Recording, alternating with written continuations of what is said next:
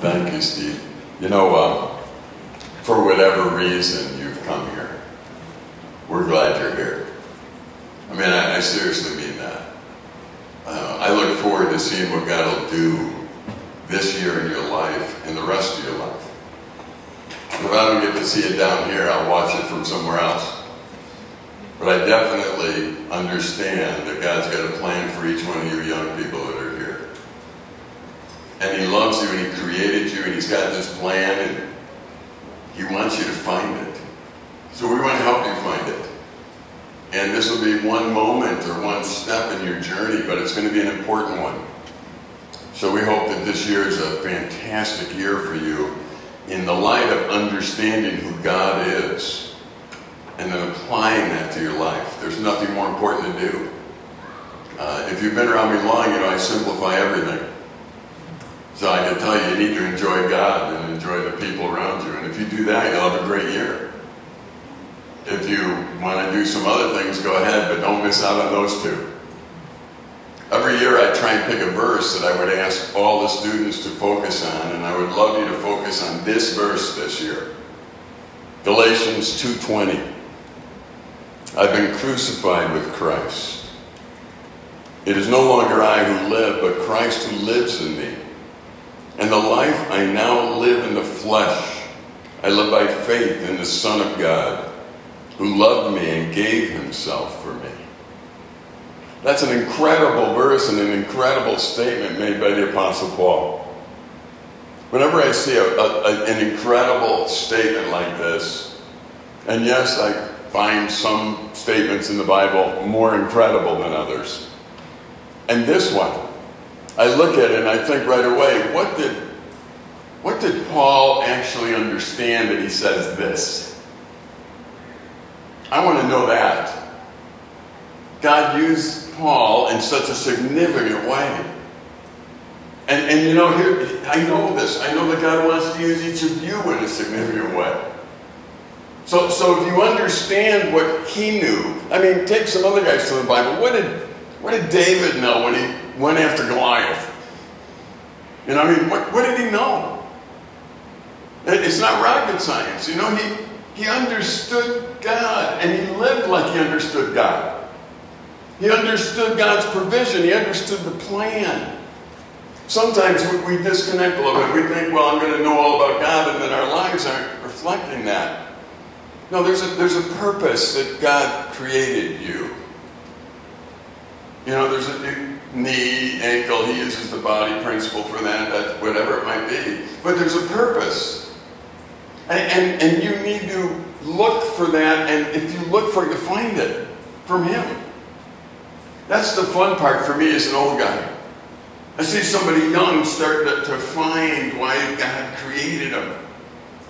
What a wonderful moment as you go through life and you realize God can use me like this. He can use me like, wow, He made me this way. You're not going to see everything the same.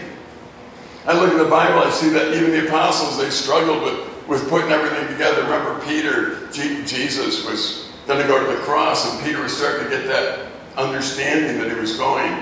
And, and Peter was kind of saying, rebuking Jesus. And Jesus called him Satan. He said, Get behind me, Satan. You know, wait a minute. I'm your buddy Peter. Yeah, but I came here to do a job. I came here to die on the cross. Don't talk to me about not dying there. When, when you look at, at what people have gone through that love God, it's not a really good sell. Because the Bible tells us you love God, you walk with Him, you're going to be persecuted. That, that's what it says. I remember I was in Arizona and I was talking to a young guy about MBI, and he said, Why should I go to MBI? And I said, Because you need to know God and you need to know how to die to yourself, and that's what we do. And he looked at me very boldly and said, That's not a good sales pitch. No, I'm, I'm sorry, it's not. But you see, that's what somebody who actually knows God does. They, they live in a manner that reflects who God is, and Satan hates that. And so there's a war that ensues. When you look at the Apostle Paul, when he says this, I, I, went through and I just looked at, at what the Apostle Paul went through in life, and I, and I listed what I could find. so I'm probably missing some. Paul's sufferings. His life was threatened in Damascus, Acts 9. His life was threatened again in Jerusalem, Acts 9. He was persecuted and run out of Antioch in, in Acts 13. He faced possible stoning at Iconium, Acts 14. Remember, this is a guy doing it right. This is a guy doing everything that God wants him to. He was stoned and left for dead at Lystra, Acts 14. He opposed and made the, that he was opposed and made the center of controversy in Acts 15. He experienced the loss of a close friend and co-worker, Barnabas, Acts 15. He was beaten with rods and imprisoned at Philippi, Acts 16. He was cast out of Philippi, Acts 16. His life was threatened in Thessalonica, Acts 17. Forced out of Berea, Acts 17. Mocked in Athens, Acts 17. Taken before judgment seat at Corinth, Acts 18 opposed by silversmiths in Ephesus, Acts 19, apprehended by the mob in Jerusalem, Acts 21, arrested and detained by the Romans, Acts 22, barely escaped being scourged, Acts 22, rescued from the Sanhedrin mob action, Acts 23, assassination plot in Acts 23, two year imprisonment, Acts 23 to 27, shipwrecked on the island of Malta, Acts 27, suffered snake bites when he got done, Acts 28, and his first Roman imprisonment was in Acts 28. That you look at this and you go, here's a guy that did it right. You, you know, when I went and calculated how, much, how many beatings he took, it was simple calculation. According to, to 2 Corinthians 11, 24, it said, From the Jews, five times I received 40 stripes minus one. Now, again, they, they would beat people, 40 stripes would be death sentence. So they'd go 40 strikes would be very dramatic, and then they go minus whatever. And these guys were good. They kept you alive. 39 stripes meant you were going to stay alive. But he got from the Jews five times 40 stripes minus one, 39 lashes, one beat from death.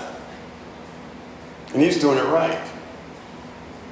Simple calculations, that's 200 stripes or 200 hits, which is actually 195 that were inflicted. 195 times they beat his back. None of these occasions actually are mentioned in Acts, however, it's possible that he'd been whipped in Damascus, and so he mentions it here, but not really in Acts. When I look at uh, what Paul went through, I can't help but think what did you know that allowed you to go through this and be somebody who wrote scripture as you did and explained that in order for you to live the way God wanted you to, you need to be crucified with Christ? He knew what crucifixion was. He says, I've been crucified with Christ. I, I don't live anymore. Now, this year, I hope this verse just eats at you. You keep thinking about it and you keep wanting to understand the reality of that. I don't think these verses are things you can understand just by reading them once and looking at them and saying, oh, yeah, that's academically. No, I, I want you to try and dig into the mind of the Apostle Paul and others in the Bible who did what they should, and when they get persecuted, how they, it didn't throw them. Their, their circumstances in life didn't throw them. They kept pressing on. I think this text forces us to do a couple of things. First, it, it talks, it forces us to look at our standing in the eye of the law. You know, are we crucified with Christ or not? The second thing I think, it talks about our inner life. Are we spiritual men? Are we sensuous men, people? In other words, are we driven by what we know or are we driven by what we feel? The third, I think it does, it, it talks about how we walk. You see, you and I need to walk by faith. In fact, without faith, it's impossible to please God. But, but yet, so often we want to figure out the answers and, and figure out how we're going to do things before we do them so we can trust our figuring. Some of you that said, you know, nothing else worked out, I'm going, amen, good. Why? Don't trust your figuring. Let God do a work in you. You're here. Make this the, the year that you seek God, that you seek His purposes in your life. Make, this isn't going to happen by accident. It's not going to happen by just being academic. This same apostle Paul wrote this in 1 Thessalonians 5:16. Rejoice always. I just read to you his life. And he says, rejoice always. I mean, honestly, apart from the scriptures and knowing the context of it, you'd think this guy was a madman. Rejoice always? You know why? Because God is actually in charge. I've been asked often, you know, the world that you guys are in right now, that we're all in, that you're growing up in, is a mess. If you haven't noticed, don't watch the news. I'll just tell you it's a mess. It's not going to turn out well for those who remain godless. It can't. Things are going to get hard. And I've been asked often with the ministry and other things, are you, what, are you concerned? Not really, because God's in charge. See, in the end, He wins, and I'm His kid. In the end, He wins, and, and He takes care of His family. So, whatever. I'm going to love him and do what I should do, and I'm going to keep doing what he asked me to do the best that I can. And as things are taken away, I realize, okay, you might think it's taken away, but nothing's taken away unless God allows it. And in the end, he wins, and I'm still his son. And he'll treat me like his son. You see, without faith, we can't please God. We get to rejoice always. Look at a guy like Job you know, all that stuff going on. I kept, while I'm reading Job, I always think, you know, tell him what's going on. It would be a whole lot easier. But he didn't. He knew God. He's let it. And all that, all the stuff that happened to him, he worshiped God. He didn't blame God. You know, I want to know what he knew. I want to know when the whole world falls apart, when everything goes south that I think should go north, when everything is not working the way it should, I want to know what Job knew. And that's hopefully what this year will be for you. Is a year where you can understand more of who God is, that you seek Him, that you rejoice in how He created you, that you look for that path that He wants you on. That you learn that you can rejoice always. I, I should read the context. Rejoice always. Pray without ceasing. Give thanks in all circumstances. This next line really got me as I read this is through the years. For this is the will of God in Christ Jesus for you. This is the will of God. I don't know how many young people tell me I'm looking for the will of God. Well, I can tell you this one. Why? Because it says it. I don't know anything else that's not in the Bible, but I know that. I know that the will of God is for me to know Him well enough so that no matter what happens in life, I can rejoice always, always. I can. In all things, I give thanks. Why? I just told you, He's my Father. In the end, you're going to see He takes care of His kids. In the end, I win. Yeah, but right now, anyone that's been in a sport at all knows it doesn't count till the final ticks are off the clock. When that happens, you see who the winner is, and I happen to know who wins. I'm one of those weird guys who likes to uh, know the outcome of a game before I watch it. Why? So I can just relax and watch it. I know what the game ends like, and, and that's how life is for me right now. I know how it ends. I'm okay. Whatever you do, you know, I can be okay. Why? Because I know how the thing ends.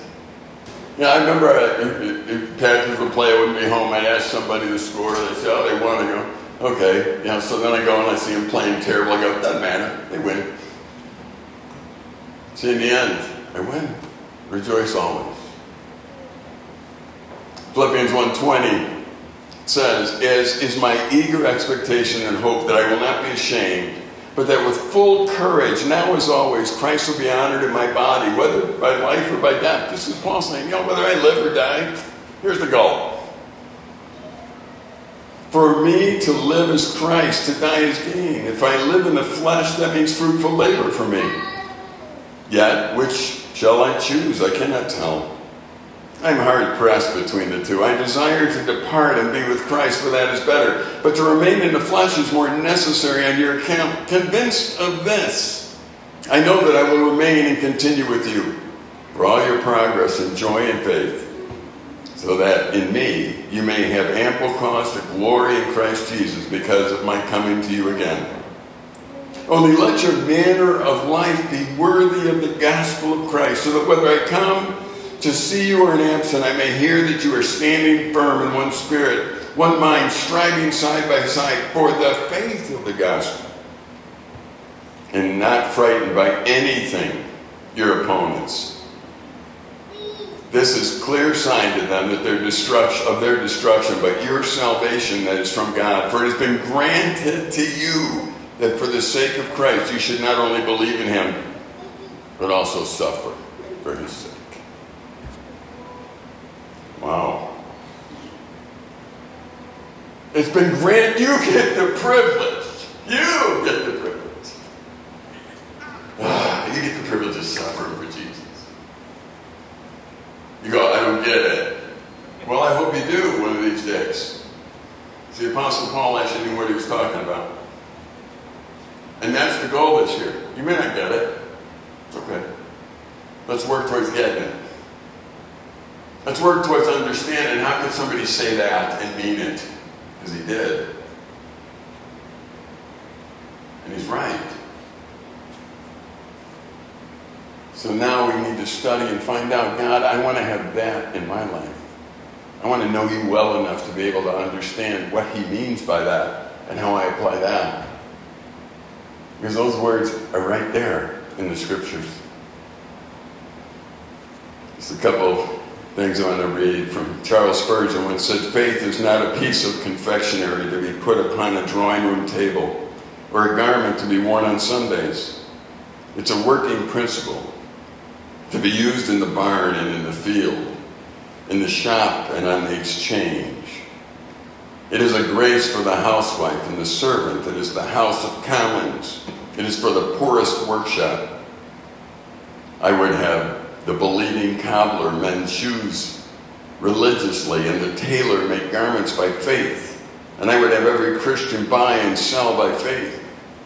Whatever your trade may be, faith is taken into your daily calling. And that alone is a true living of faith, which will bear the practical test.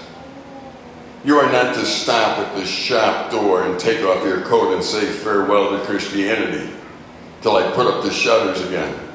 That's hypocrisy. But the genuine life of the Christian is the life which is lived in the flesh by the faith in the Son of God. You live by faith, Satan doesn't like you. There'll be a battle.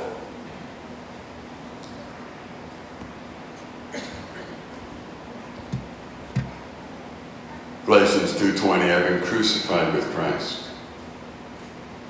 It's no longer I who live, but Christ lives in me.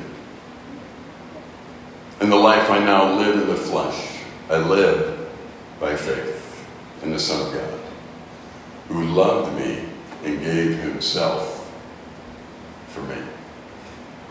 I hope by the end of the year this is a verse that you grab onto. I invite you to memorize it to think about it, to talk about it.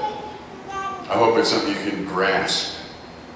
I don't know that I've grasped it yet, so I'll keep working on it too. When I think I've grasped it, something else happens. I wonder if I've grasped it yet. But I do want to know what he knew.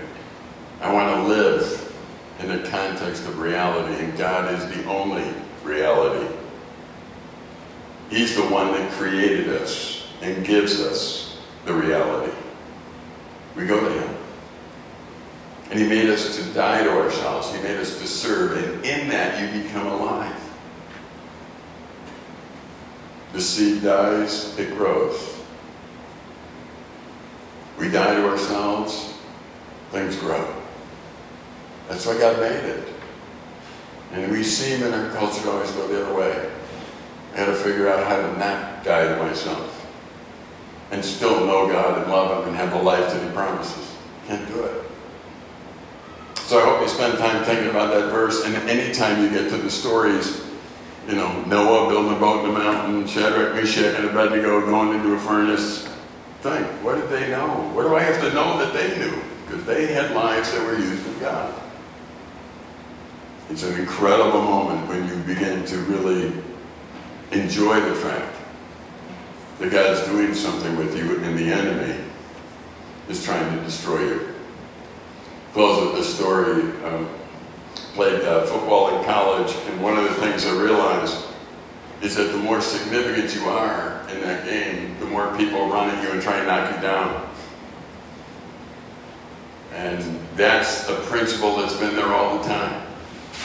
Reggie White, who used to play for the Packers, talked about that because one of his last interviews, they were he was asked how come if he ever got tired of always being double teamed or triple teamed, and at times they showed him with four guys on him out of eleven.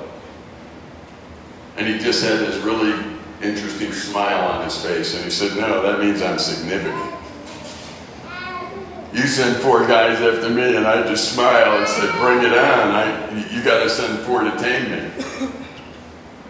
See, he was such an incredible presence on the field that the enemy could not ignore him. That's what the Apostle Paul's talking about. There are those that love God and they live like they love God. And the enemy goes, I don't like this. And he unleashes. And that's the privilege that the Apostle Paul speaks of. And if you were to ask Reggie White if it was a privilege to play that game, he would have said yes, but you had these guys running at you the whole time. I know.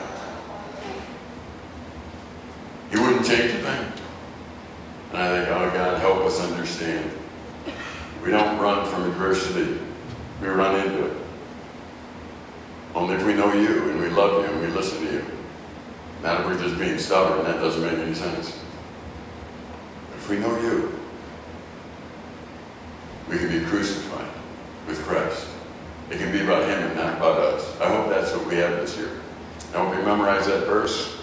Maybe I'll ask you halfway through the year and give you extra credit if you did. Maybe not. I might forget to. Let's pray. Father, again, thank you that we have this moment, that we have time to spend thinking and preparing and, and dreaming about what can come this year.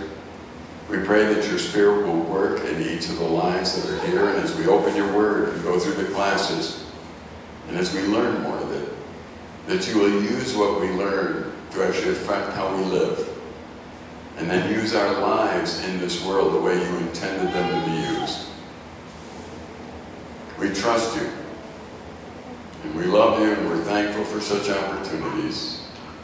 We thank you for all these families who have come with their family, uh, with their uh, students. We ask you to keep everybody safe as they spend time together here and travel again a long distance. In Jesus' name we pray. Amen.